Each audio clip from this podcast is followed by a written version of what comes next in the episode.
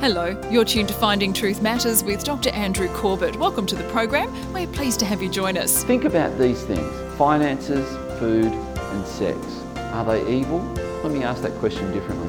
Can they be used for an evil purpose? Yeah, clearly. And that highlights that evil is nearly always the misuse or abuse of something that God intended for a good purpose. If you send your child to Boy Scouts, you would naturally expect him to behave in a way that is consistent with what he's taught at Boy Scouts. It's not really a leap then to expect that someone who comes under the instruction of God's Word in a church would behave in a way that's consistent with God's Word. In fact, the church, specifically the teaching of God's Word, has an extraordinary impact on people's behaviour, enough to influence culture. Let's join Dr. Corbett now as he continues in his series, Dear Timothy, exploring how we're to behave in the household of God. Let's pray. Father, as we open your word now, I pray, God, that your word would grip our hearts and that, Father, we would see you in your word. Please, Lord, help us to hear your voice. I pray in Jesus' name. If you've got your Bibles, please turn to 1 Timothy chapter 3. We are continuing through the Dear Timothy, a father's final words to his son. This is a, a depiction of the Apostle Paul's relationship with his protege, Timothy. And we're going to be looking at how to behave in the household of God. It'll be grounded in a moment in chapter 3 and verse 15. And I want to ask a couple of questions before we embark on this journey. Here's the first question Why does Paul refer to the church as the household of God? That's the first question. I just want that question to hang. Second question Why does Paul lay such an insistence and importance on biblical teaching whenever the church gathers? Why does Paul see a link between what is taught in a church and a believer's lifestyle choices.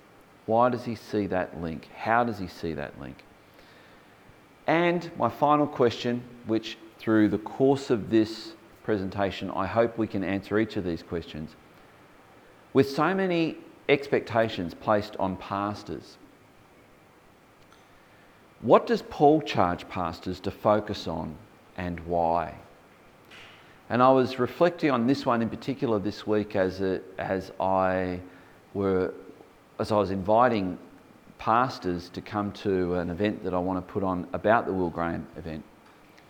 And a number of the churches that I used to be able to write to the pastor and contact the pastor don't have a pastor anymore. And there's churches that have been here for over a hundred years in our city that now no longer have a pastor.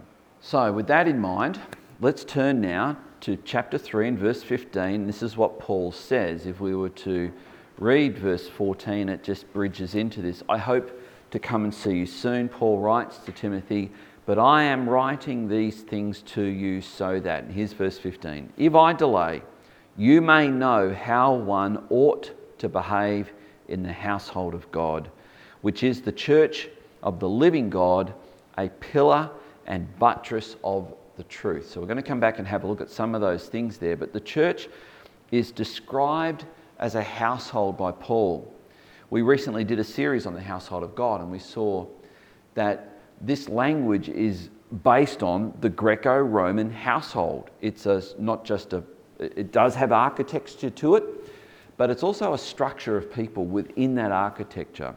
It had a householder, who was responsible for providing for those in the household. And there could be perhaps as few as 20 people in that household, but there could have been, as there was in some instances, a couple of hundred people in that household. And the householder was responsible to feed them and protect them. In fact, there was tremendous benefits for belonging to a household.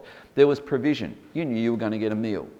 You knew that you were going to get clothes to wear. You knew that you were going to be protected. At night, the gates were locked. You had protection. There were servants on duty to make sure that you were protected at night. So that, that's a tremendous thing. This has a carryover into the church as well. When you're a part of a church, you're being prayed for by the pastors and elders. You're being prayed for by others in the church who, who pray. There's protection, there's provision, the provision of God's word. The household, the Greco Roman household, gave someone an identity. They belonged to the house of, and we read in 1 Corinthians chapter 1, where Paul refers to certain householders and their household, the household of Stephanus, for example, is in 1 Corinthians chapter 1. So it gave someone belonging and identity. Belonging to the church, the household of God, gives a person a sense of this is where I belong. This is where I find my identity because I belong to this household and we belong to the household of God. And finally, it gave someone a sense of purpose and responsibility because everyone in the household, from the youngest child through to slaves and servants, all had a job.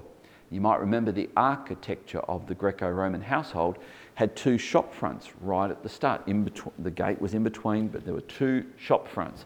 They would open the shop front, they would sell food, craft, whatever, and everyone was responsible for being able to be a part of the contribution to the welfare of the household as well. So there's responsibility.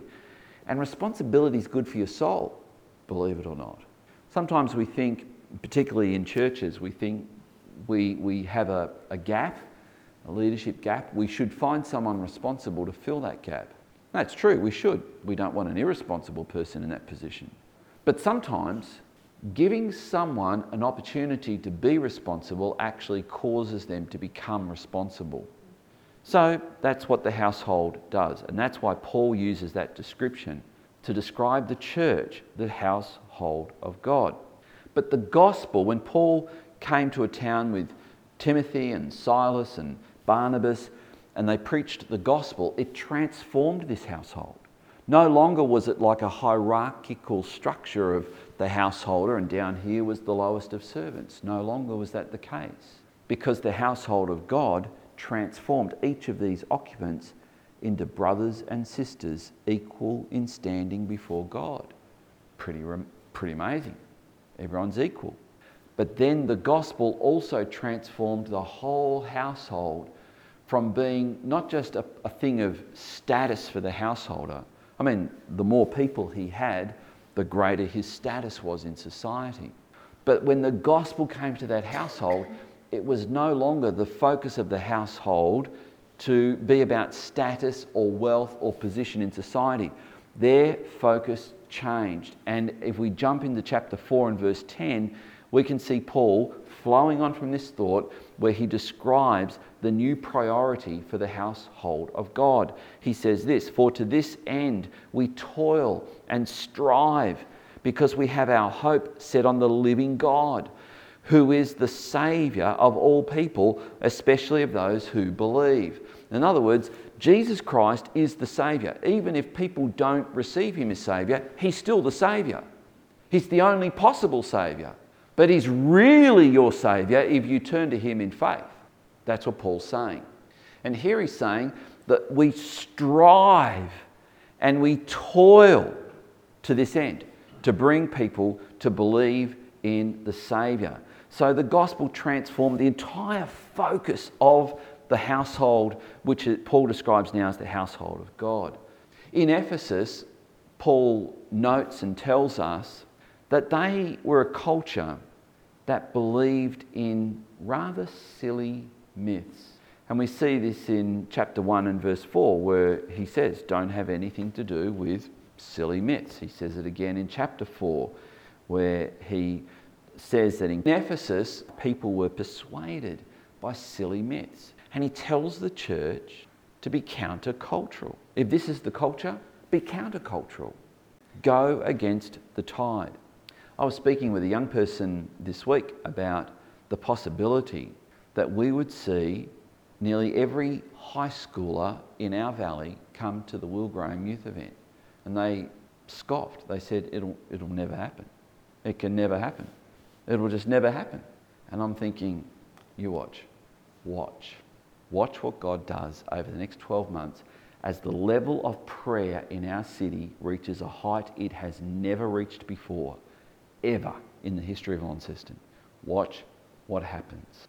Let's be countercultural. So the Apostle Paul describes the church as necessarily countercultural, not like the world, not like the culture. We don't put the best show in town on each Sunday because that's not our focus. Our focus is to bring people to see God. And that's what Paul says. We strive and we toil to that end, he says in chapter 4 and verse 10, because we've set our hope on the living God. Let's come back to verse 15. If I delay, that you may know how one ought to behave in the household of God, which is the church of the living God, a pillar and buttress of the truth. So the church is in the midst of a, of a culture that believed in the time of Paul writing to Timothy silly things. Silly things. I wonder what Paul would say today about people who say, if a man thinks he's a woman, he's a woman, and he can compete in female sporting events. I wonder if there's a, a word that goes beyond the word silly in Greek that he would use to describe that idea, because that's probably the word we would have to use to describe it as well. Our society believes lies. They believe lies. That if someone in the body of biological sex of whatever they were born with says that they are not that, that they are something other, then society just goes along with the lie. This is silly. And Paul, I don't know what, what their silly myths led to in his day, but he just calls them silly. It's the word that he uses. The central claim of Christianity, because the church is upheld as the pillar and buttress of not a truth, but the truth. What is that central claim? The central claim is the identity and the work of Jesus. We live in a culture that believes silly things about religion. For example, all religions are the same. That's a silly idea. All religions worship the same God. That's a silly idea. It can't be right. And here Paul is saying, we, the church, uphold the truth. And what he does is very interesting. Rather than quote the prophets, rather than quote a fellow apostle, he cites a hymn. He quotes an early Christian hymn. It's found in verse 16, and it says this. And if you have a translation where the translators help you to see it's a hymn, they will set it up in your translation, indented, and you'll see it stands out different from the text because it's an ancient hymn. Here it goes. If someone wants to sing it, be my guest. Great indeed, we confess, is the mystery of godliness. He was manifested in the flesh, vindicated by the Spirit, seen by angels, proclaimed among the nations, believed on in the world, taken up in glory. Man, it kind of sums up the whole gospel in one sense. And it's a song, an early song, an early hymn. Isn't it interesting? Paul is saying we, the church, uphold the central truth that all mankind needs to know. And he quotes a hymn. Isn't it, I find this fascinating. The early church used hymns to teach Christian doctrine. They used hymns to teach Christian doctrine. Uh, was the uh, Australian preacher John Dickson, who complained to Hillsong about the shallowness of their lyrics. I don't know if you know this story. He actually wrote a tweet and put it on Facebook as well, how shallow their lyrics were. And he said, For Pete's sake, why don't you give us something really worth singing? And they said, Like what? Like the Apostles' Creed, for example. And so they did. We sing that song in our church now. We believe. That's the Apostles' Creed, set to music. Hillsong did it. It went gold. That song went gold. And they wrote John Dickson a letter. I don't think they sent him a check, but they wrote him a letter saying, Thank you for the suggestion. He put it on Facebook. Why not? Let's sing stuff. And uh, Jeanette will tell you, and now Tom will tell you, that that I'm a stickler for making sure that we don't sing silly songs. We try and sing stuff that has substance to it. I was really thrilled in our morning service I was going home, and on the way home, someone uh, sent me a message saying, You know that last song we did, All Hail King Jesus? That sounded completely different after you shared about the greatness of God in the message. And I thought, My job here is done. That was, a, that was great. It was brilliant. Just a really good song. We see Paul is saying the church has got to uphold the truth. Here's the truth. All those points about Jesus actually target the errors, the two errors that were creeping into the church and had actually led some away. The two errors, Gnosticism and the errors of the Judaizers. Judaizers who say to become a Christian, you first have to become a Jew. Men, you must be circumcised. Women, you must know your place. And then you can become a Christian. Paul confronts those two errors in that song when you think about it. He was manifested in the flesh. The Gnostics said Jesus never came in the flesh. So when you read 1 John, you'll see that he's rebutting that idea as well. And then Paul does something really interesting. He's going to prophesy. Chapter 4 and verse 1. Now the Spirit expressly says. Where's he getting that from? Because he's not quoting any Old Testament prophet. He's not quoting a song anymore. He's not referring to a fellow apostle. He is prophesying something that the Spirit of God has spoken to him about. And this is what he says that in the later times, and there will be some people, let me jump in here, some people will say, aha, he was prophesying about our day. No, he was prophesying about his day because it was the later time for the old covenant that was winding down. It was coming to an end. It was the last days, the latter days of the old covenant and new covenant. Now it was just, it was, the, it was going to be in a moment just the new covenant when God finally did away with the old covenant. And we see that in Hebrews 8:13. It says, the old covenant's been made obsolete and is about to be done away with. And he says this in later times some will depart from the faith by devoting themselves to deceitful spirits and teachings of demons. He's calling the errors of the Gnostics and the Judaizers the doctrines of demons. Man, this is strong language through the insincerity of liars whose consciences are seared, who forbid marriage and require abstinence from foods that God created to be received with thanksgiving by those who believe and know the truth. For everything created by God is good, and nothing is to be rejected if it is received with thanksgiving for it is made holy by the word of God and prayer. Here's a question, and I've heard people say this, so let me see if you've heard it as well. If you pray, yeah, it's powerful, but if you pray and fast, well, now that takes your prayers to a whole new level of power. I can imagine, Ali, you may have heard that in Nigeria. I can imagine that because it, it adds a human contribution to something that is quite frankly, God's business whether He answers our prayers, no matter the level of content in our stomach. Please don't let me discourage you from fasting, but don't think God is obliged to answer your prayer because you fast. Ed Miller was a missionary to Argentina, and he was preaching away, and uh, he could only get a handful of people together. It was about five or six people. And he was frustrated. And he tells the story that no matter what he did, no matter what he tried, nothing broke through. And so he said, God, I am desperate for you to bring revival to Argentina, to do something here. We've got to see people come to know Christ. And I've only got five or six people here. I, I, I, I, I had visions of hundreds and thousands.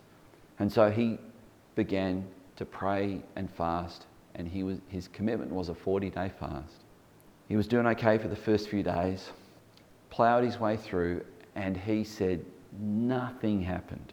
it was as if his prayers hit the ceiling and bounced back down. Nothing happened. And he went to God and said, What am I doing wrong? I'm doing everything I know how. I'm doing what they say in the books that you buy in Christian bookstores, which is to fast and pray when things aren't going right, and nothing's going right. It just seems to be getting worse. God, help. And he says he clearly heard the voice of God. And he heard the Spirit of God saying, Heaven is moved by the blood of Jesus, not an empty stomach. His immediate response was, Couldn't you have told me that on day one? there are other reasons to fast, good reasons to fast.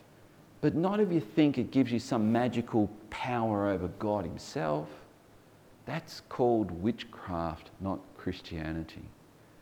Everything is to be received, if it's received, it says, with thanksgiving by the word of God and prayer.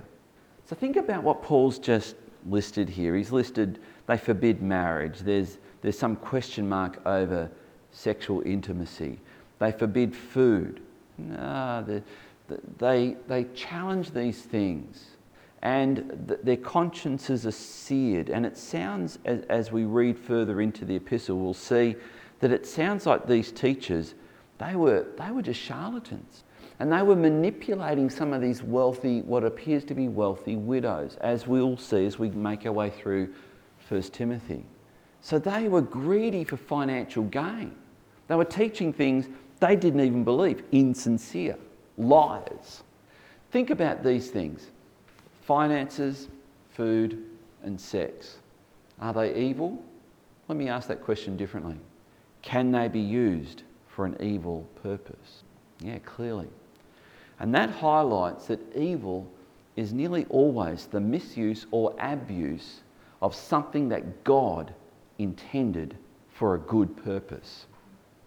Opioids have a great purpose pain relief, but they can also, when misused and abused, produce great evil. Hmm.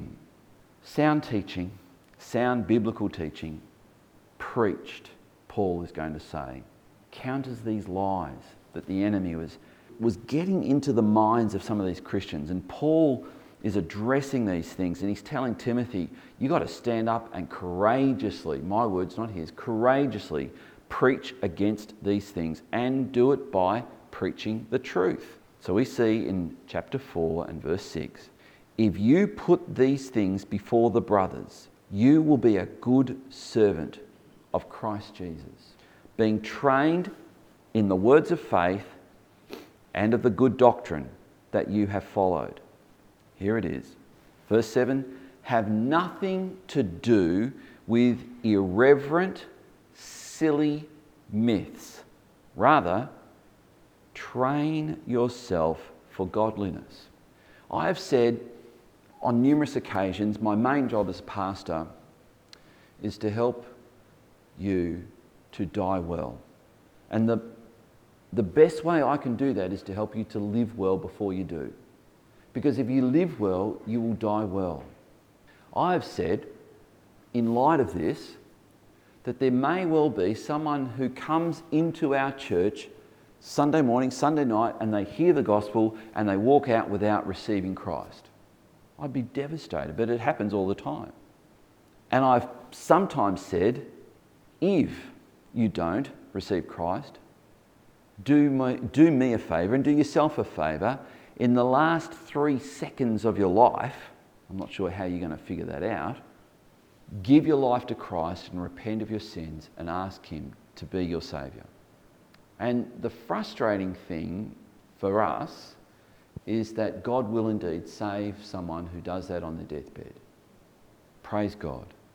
The frustrating thing, thing for them is that they will get to heaven and they will discover how much they have missed out by not giving their life to Christ before and following Christ throughout their days. Paul says that in this next verse, verse 8. For while bodily training is of some value, being fit, good on you. But notice what he says godliness which means being like Christ. Godliness is of value in every way, as it holds promise for the present life and also for the life to come in eternity. The life you live now, if you live it for Christ, will stand you in good stead with God for the rest of your days. But in eternity, the level of godliness that you attain to in this life, you will take with you into eternity and have it forever. To me, that's a great motivation to fear God and to walk in the knowledge that the godliness that we attain to in this life is of eternal value. This is what Paul says to Timothy Command these things, let no one despise you for your youth, but set the believers an example in speech, in conduct, in love, in faith, in purity. Verses 11 and 12. So here's where I want to come down the home stretch of this section of Paul's epistle and talk about the biblical mandate for godly and effective pastoring. When I came here 27 years ago, and Judith, who's here, will remember me and Kim and I coming here, I had people get very, very disappointed with me because I wasn't like the last pastor who made lots of house calls through the week regularly and often with the same people. And I wasn't doing that. I was having a different approach that the church wasn't about just us, it was about us doing that but reaching out as well. And it upset people. I had people leave in the early days because they weren't getting two or three visits a week from me. There was a group, uh, an HR group, that put together using internet algorithms apparently lots of ads put out by different churches looking for a pastor. And they collated a, the, the top eight things that churches look for when they look for a pastor, and they formulated what they call the perfect pastor list. Would you like to hear it? Number one, the perfect pastor is one who will be able to please everyone in the church and meets each church member's expectations. Number two, the perfect pastor speaks the truth, stands up for injustice, but never steps on anyone's toes. Number three, the perfect pastor preaches an inspiring sermon every Sunday that makes you cry, laugh, and think deeply about everyday life while still managing to get you out of the church service in under an hour. Number four, the perfect pastor works from 8 in the morning until 10 at night, doing everything from preaching sermons and sweeping the church. Number five, the perfect pastor is 36 years old and has been preaching for 40 years. Number six, the perfect pastor has a burning desire to work with the youth and spends all his time with the senior citizens. Number seven, the perfect pastor smiles and has a keen sense of humour, all the while keeping a straight face that shows his serious dedication to all his tasks. And number eight, the perfect pastor makes 15 calls a day on church members, spends every free moment evangelising non members, and is always found in the church office when needed. Any wonder why some pastors get crushed psychologically under the expectations that people have. When we read the last few verses in this chapter of Paul's epistle to Timothy in chapter 4, we read in verse 13, until I come, devote yourself. He's telling his charge. This is how you, this is how you pastor Timothy. Devote yourself to the public reading of Scripture that's all we have time for tonight. If you'd like to obtain a CD copy or premium download of tonight's discussion, please go to our website, findingtruthmatters.org, and select Dear Timothy Part 6 from our online store. As we've heard tonight, sound biblical teaching, faithfully preached and practiced, counters the lies of culture.